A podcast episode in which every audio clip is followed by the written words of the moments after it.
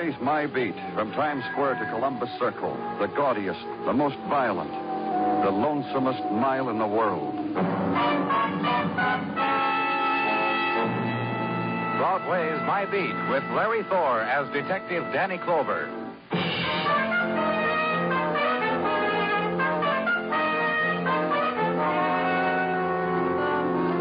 November settles down over Broadway, everybody's got a lot to cheer about. It's the time of the hot dog. It's the season of the rackety racks and the split T formation. And the coaches, left hand on the pigskin, who swear their boys aren't being brutal out there in the field, just eager. It's the month of the old grad, the co-ed, the bottle, the blanket, and what is known as the nippy tang. It's a time to be alive.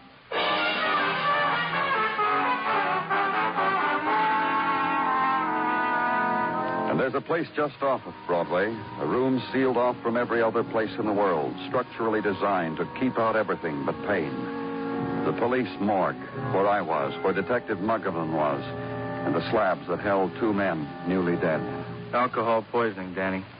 They were shipped here from the emergency hospital for identification. You know who they are? Yeah. Uh, this one, Joey Macklin. Bowery, pickpocket, bum, panhandler, rummy. Now, this one. You know him? No. He's the reason why I called you down here, though. Notice anything, Danny? Hmm, looks pretty well fed. Fingernails look like they'd been manicured not too long ago. Uh huh. A couple other things. This. Found this crumpled mask in his pocket. Take a look at his clothes. Really raggy, huh? Underneath, he's wearing silk underwear. You taking prints? Last night, soon as they came in. Code number sent to Washington right away. You say the emergency hospital sent them over? Yeah, they staggered in there practically blind from the bum booze, screaming. We couldn't help them, Danny. They were too far gone. They had the liquor on them? Nope. There's liable to be a lot more of it someplace, Muggavan. Methyl alcohol and peach juice and beating oil. How can people... I've seen them brought in after they've strained paint through a piece of bread. I've seen them yeah, when they tried... yeah.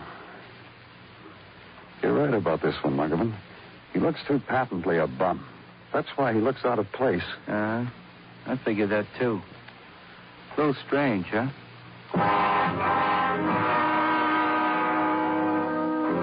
And then it closes in on you, this place of the derelict dead. The windows are high and the moist walls, high so that dead fingers can't reach, open, let the sobbing of death be heard in the autumn air. The sunlight feels along the windows webbed with threads of steel, and the warmth is taken and held before it can touch the people of a room that is forever cold. All of it has been yours countless times, and still the shudder comes. You try not to let them see it.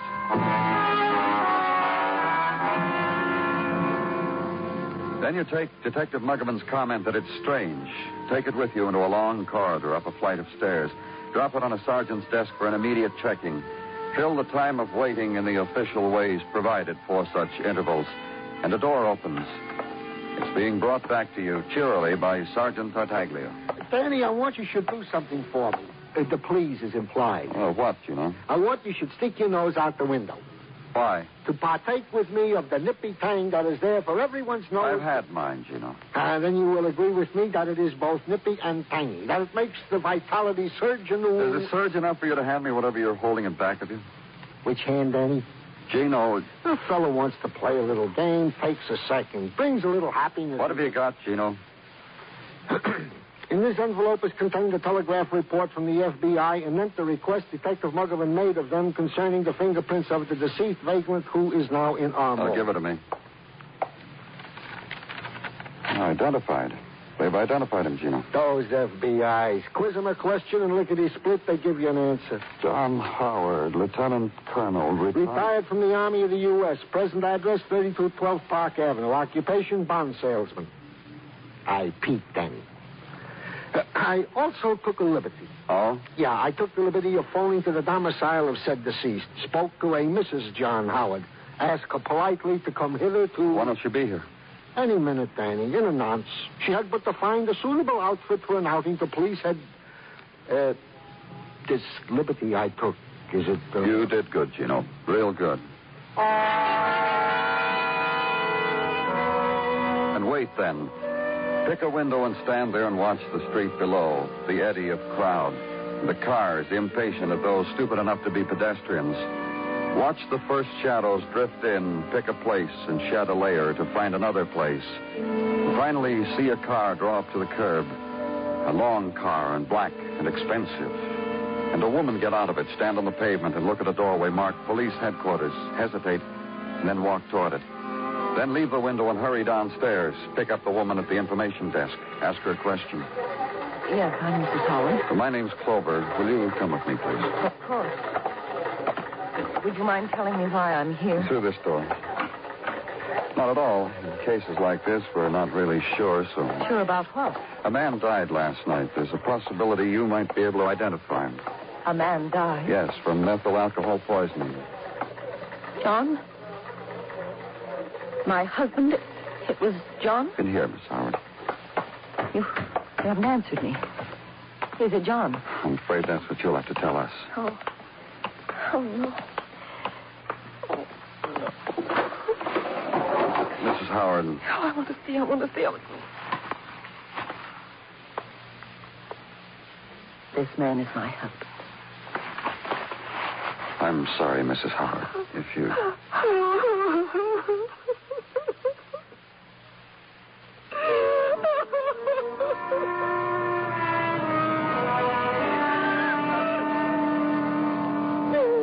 again, the attendance on grief, the futile offering of the tried and true solaces that have never worked.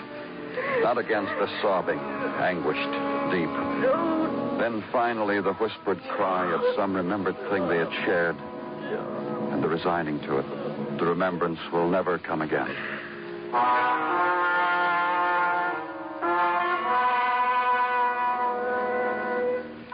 And the woman is quiet now. You detail a man to drive her home. Restrain the questions that must be asked for another time when the sudden anguish has become old, familiar, a thing to be lived with. Strip a picture of John Howard from a file to take with you to a man who is an expert on the whys of derelicts. A man you look for, find in a Third Avenue bar, embarrassed. You embarrassed me before my friends, Danny. Truly. It is well known what you are and what I am. I am now trying to demonstrate to these companions. What are you now, Benny? A member of one of the honorable and oldest professions. Which profession now, Benny? A purveyor of knowledge, Danny. Look on the new Benny Fane, the pillar of culture, seller of uh, encyclopedias. You, Benny? Me, Benny. Gaze on a brochure. I, I, I, I, I got it here somewhere. Uh, here, here it is. An encyclopedia of worthwhile facts on the kingly sport of racing. You sell those? With a biannual appendix to bookies to fill in the long hours while looking for a tax-free dodge. Me, I found mine. No longer intimate with the police, am I? Yes, you are, Benny. I am? Uh huh. Take a look at this picture. Danny, how can you? A picture of the dead you got to show me now. You know Well, him? I- I- Well, not till the papers printed him in orbit that I know him. But I, I see him around. Where? Well, you know, Bowery, Skid Row, you know. That's where you were selling encyclopedias? Danny, I was calling on an old friend, Mickey Thomas. While cutting up a few reminiscences, I happened to glance across the hall, and th- th- there was this guy, uh, this picture you showed me, boozing up with another guy named uh, Joey Macklin. Uh, I waved a toast to him, and I went back Take to my... me there. Huh? Uh, where? To Mickey Thomas, the man you visited across the hall. Take me, Benny. Uh, D- Danny, I, I was I was about to close a sale. We could go by way of headquarters, Benny. Uh, I know a shortcut. Come on, Danny.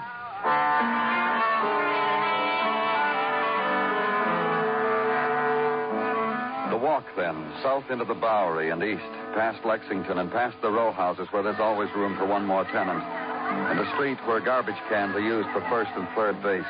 The man with you points out an interesting fact, I was I was going there, Danny, right in that house. And hit Third Avenue. Uh, you wouldn't believe how us kids used to lay across the street over there. They used to play out.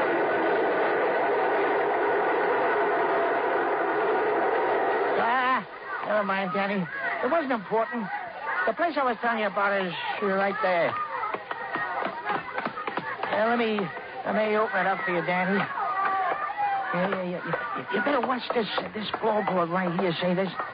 Oh, I know these places. I really know. Help me! Help Hey, that's, that's Mickey. Always raising the roof. it's Mickey. Help me. Help me. What's the matter? What happened to you? I drank it, that, that liquor. Now oh, I can't see. I'm blind. I can't. I'm blind. Help me. Help me.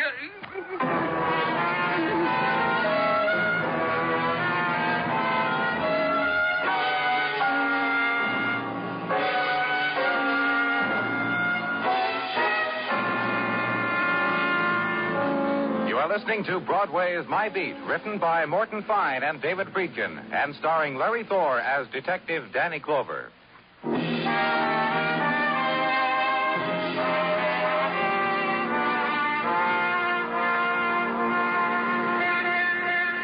Broadway approaches the new November day softly, politely. You've got to do that, kid. Treat the morning nice. Maybe that way you'll still be on your feet when day is done. The loudspeakers to music guaranteed to absorb shock. Climb the spectaculars. Remove and replace the Mazdas that died in the night. Polish the neon. Wash the night dust off the mannequin's face. Tighten the bolt. Tilt her body more forward, her head nearer to the shop window, so that her lips are closer to the promise of a good morning kiss. And Having made way for another day, find the quiet place to read the papers and read of the death of retired colonels and pickpockets from lethal alcohol and of the blindness of a skid row vagrant named of Mickey Thomas from the same. And skim through to the comics. There, kid, lies happiness. But where I was, the new day fell on the sightless eyes of Mickey Thomas on the fleeting figure that worked against his pain, finally whispered, You'd better come back, Lieutenant, later. And leave to another place to ask questions about the dead. And a woman tries to answer them for you. The last time I saw him, John, the last time I saw him was Halloween night. We'd been invited to a party. We wore funny clothes. That tramp suit you found John in, it was the funniest thing he could think of. Mrs. Howard, you, You will make it brief, won't you? You see, I'm packing. I'm going away, and the boat. you're leaving the country? Europe. It was a plan John and I had. Europe. All the gay places he'd been while he was in the war. A couple of weeks ago, out of nowhere, he said I'd love him. Let's go, Lila. I've just given up my 20000 a year position so I can show you to Europe, Lila. Maybe you'll like it so much, Lila, we'll never leave. Mrs. Howard, perhaps it might. You're not going to stop me from going, you know. John said it would be fun. I'll just have to have fun alone now. You're not going to stop me. No, we've no reason to. Now. Good. I'll sleep on the boat tonight. If I slept here. The boat sails in the morning. You said now. Would there ever be a time you could stop me? I don't know yet, Mrs. Howard. All I know now is that your husband, a rich man, died of poison liquor. That he came in off of Skid Row. Well, that's easy to explain. It is? Of course. John got feeling good at that Halloween party. High, you know, high and gay. Whenever he got like that, he'd make bets. He made one that night? Crazy one. The kind he liked. That he could go to Skid Row dressed as he was and live there for a week and never call on any of us for anything. When he thought of it, he grabbed Frank and said, I'll Frank bet who?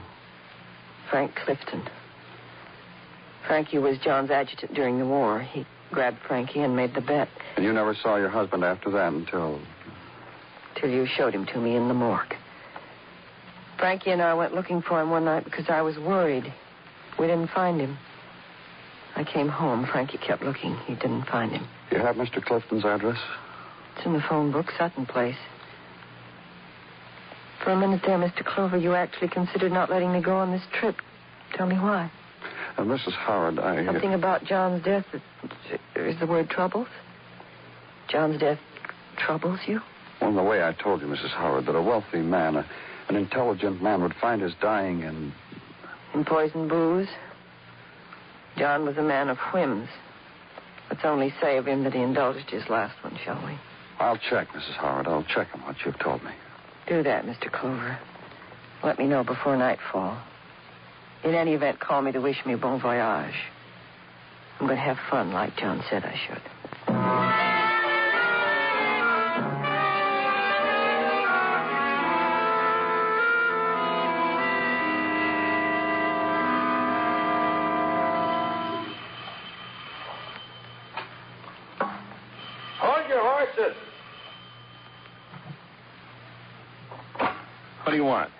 You want? Are you Frank Clifton? Come on, mister. The rest of me behind the doors in a towel. What do you want? I'm from the police, Danny Clover. Well, I'm in the. Yeah, I know, in a towel. I want to talk to you. Sure, sure. Come in.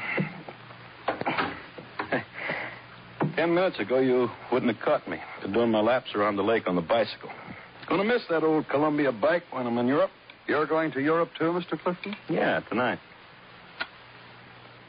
What do you mean, too? Mrs. Howard is going. Oh, is she? News to me. I figured it'd be decent if she grieved till the next boat. Hey, just why are you here? I'm trying to find out why John Howard is dead. Come on, come on. You know as well as I do why John's dead. Poison booze, alky. I want you to tell me what happened at that Halloween party. All right, all right. Don't rub it in.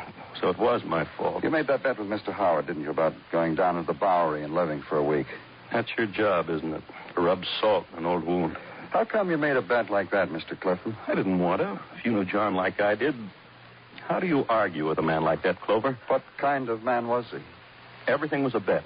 Could be walking along, he'd pick any stranger in the crowd, make you wonder about him or her, and then bet you were wrong. He'd find a way to prove it, too. I was his adjutant all through the war. That's how I spent the war, making book for him. I want to know exactly what that bet was you made with Mr. Howard. Well, first you got to understand I didn't want to make it. All right, I understand. He bet me on account of he was dressed like a tramp. He could go down to the Bowery and live like one for a week. He could do it longer, he said, except he had to catch that boat. Eat anything a tramp does, drink anything, you know, the works, for a hundred bucks. Mrs. Howard said she got worried a few days ago. She hadn't heard from him. That she went down to the Bowery looking for him. With me. We looked, couldn't find hide or hair. Got late. I sent her home and kept looking. Nothing. Couldn't find him. Then Mr. Howard is a pretty good friend of yours, huh? My CO from Amsterdam to Essen to Cologne to Mannheim to Berlin. And that's why you're going to Europe, huh? To take another look? Those places, and let us not forget Paris. My old man got over there in the first war. I didn't. He still holds it over me. Look, Clover, you mind if I soak the old body now? Thanks. Thanks a lot. I'll drop you a card.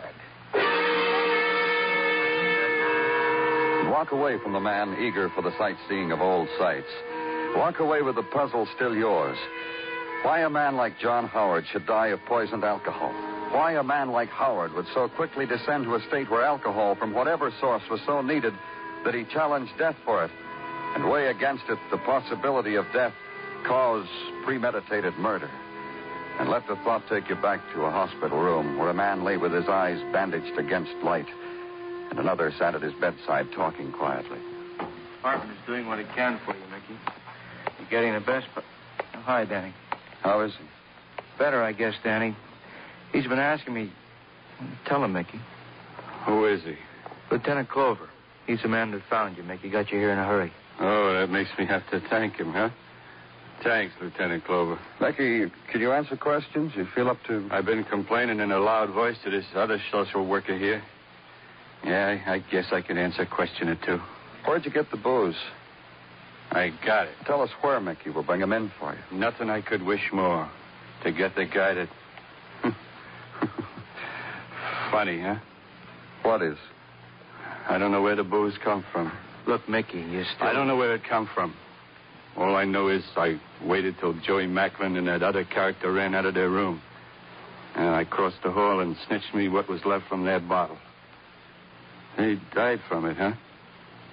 Lucky boys. Lucky, lucky boys. You stole the alcohol. That's how. Maybe Mickey stole something else, Danny. Found this in his clothes. Oh, pawn ticket. What's it for, Mickey? A personal belonging. That means it belonged to me. What's it for, Mickey? Uh, me and my back, you'll find out anyway, won't you? Yeah, Mickey, we will. So go find out. And uh, do something else for me, huh, Lieutenant? What? On your way back, pick up a tin cup and a box of pencils. It'll be a favor.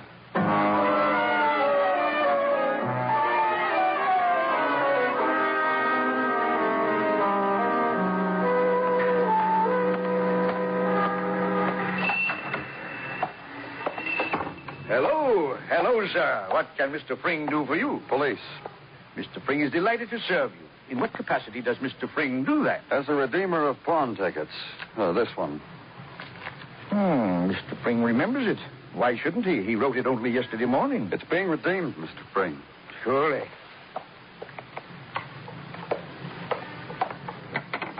A cigarette case. This looks like a pretty expensive item, Mr. Fring. How come you only lent two dollars on it? Because he who pawned it was one of our boys. Why do you say our boy? Mr. Fring calls your attention to the fact that all who serve are our boys. I call your attention again, may I? Please do. To the engraving on this case a screaming eagle with a dagger, an obscure insignia. However, I'm positive an insignia of one of our doughty combat outfits. I know because during unpleasantness number two, I sold our boys shoulder patches as a sideline. I've just reordered. Mr. Fring. Hmm, you're taking it. There's two dollars plus interest due on it. Yeah. Can Mr. Fring whistle?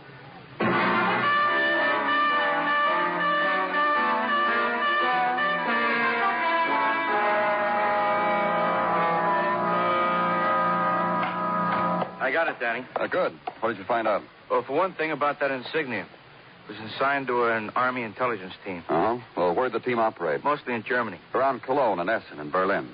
Yeah. Yeah, Mannheim, too. Yeah, go on, Muggavan. Uh, well, the rest of it's John Howard's record, civilian and Army. Civilian, not a whole lot. A good businessman resigned his position a few weeks ago. Uh, the reason he gave his employer was pretty vague. Yeah, I know about that. What about the Army? Uh, Howard was the head of an Army intelligence team uh, to recover loot near Essen, in Germany. You know, confiscated treasure and stuff. They found some, too. Belonged to one of those rich German families, worth a mint. Only the original owner screamed that some stuff was missing. Poor him. And what else? Well, Howard, he was a lieutenant colonel then, had a couple more men on his team. A sergeant who died in Europe from pneumonia before he got home, and a major named Frank Clif- Clifton. You don't need much more, do you, Danny? Nothing. Thanks for a motive.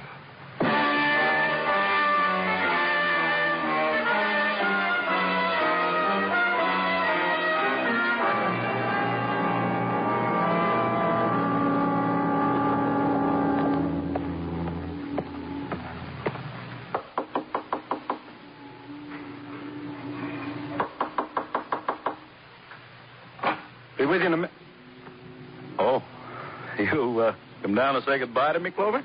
If it's those people from the party next door, Frank, tell them. It's the police, Mrs. Howard, Danny Clover. What? What? Who is it? What do you want, Clover? Let's go inside, huh? Why not? Come on in. It's uh, not the next door people, Donna. Why, look who it is. Welcome, welcome, welcome. Well, don't look daggers at me. I'm just visiting, Frank. I asked the question, Clover. What do you want? I came down here to break some news to both of you. Look, Clover, we're due next door for a pre-sailing party. I know why you're going to Europe. Well, sure, you know. I told you. I owe myself a sentimental journey. Frank said he'll show me all the places John was going to show me. There's a place near Essen I don't know whether you'll get to, Mrs. Howard. Come on, Clover, get off it. Your husband ever talked to you about a town in Germany called Essen, Mrs. Howard? Of course. On account of that town, John got a citation. Frank, too, didn't you, Frank? Sure, we found some loot the Nazis buried. Turned it back to the rightful owners. That's right. John told me all about it. I used to ask him, tease him, why he didn't hold out a little diamond lavalier for me. I figure he did at that, Mrs. Howard.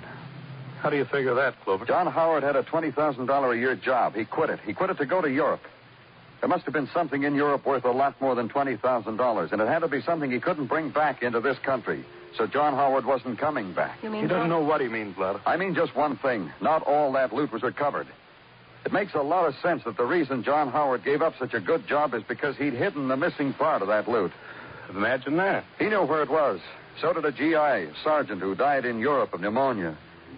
So do you, Clifton. The three of you, members of the team that found the loot in the first place. Now, John's dead. Frank. Frank, It's a funny story, Lotta. Why aren't you laughing? you kept looking for John in the Bowery after I went home.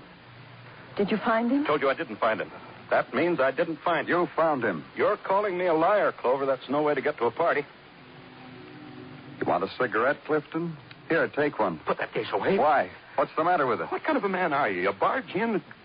Can't you understand the situation, Clover? The champagne, the shipboard party.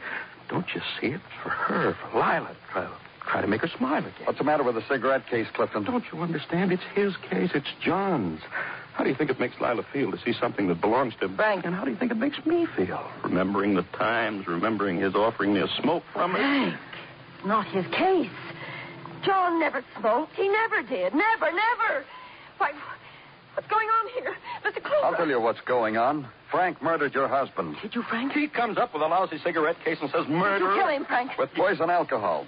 He found your husband, found out where he was staying, found a bum named Joey Macklin who he was living with, gave Joey a jug of poison alcohol. He knew your husband would drink it. That was part of the bet. You coming to the party with me, Lila? But Joey Macklin was also a pickpocket. He stole this cigarette case from Clifton. Then he and your husband drank the booze, died from it. Come on, Lila. They're, they're waiting for us. A man from across the hall, a man named Mickey Thomas, stole the booze that was left. He also stole the cigarette case Joey had lifted. Mickey pawned it. That's how I know you found John Howard, Clifton.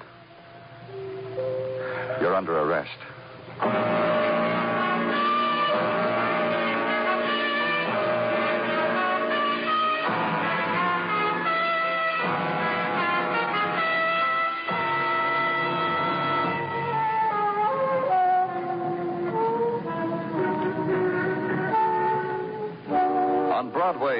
Always a vision that stands in a doorway at the end of night. You run after it, but a hand at your sleeve tugs you back. A grinning face whispers there's something better inside. But you keep running till the same voice whispers the odds you'll never make it. And you never do. It's Broadway, the gaudiest, the most violent, the lonesomest mile in the world. Broadway. My beat.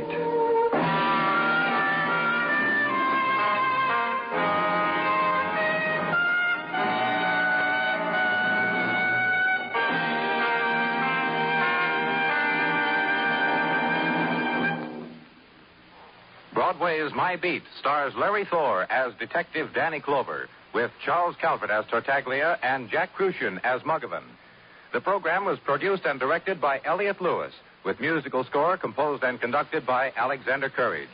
In tonight's story, Irene Tedrow was heard as Lila Howard, Lou Merrill as Frank Clifton, Leo Cleary as Benny Fain, and Steve Roberts as Mickey Thomas.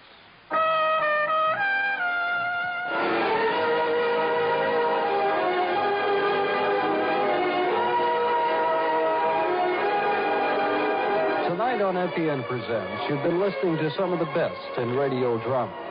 With Fibber McGee and Molly and Broadway is My Beat. Join us again Monday evening at the same time, 9.05, when FEN presents Dragnet and Escape.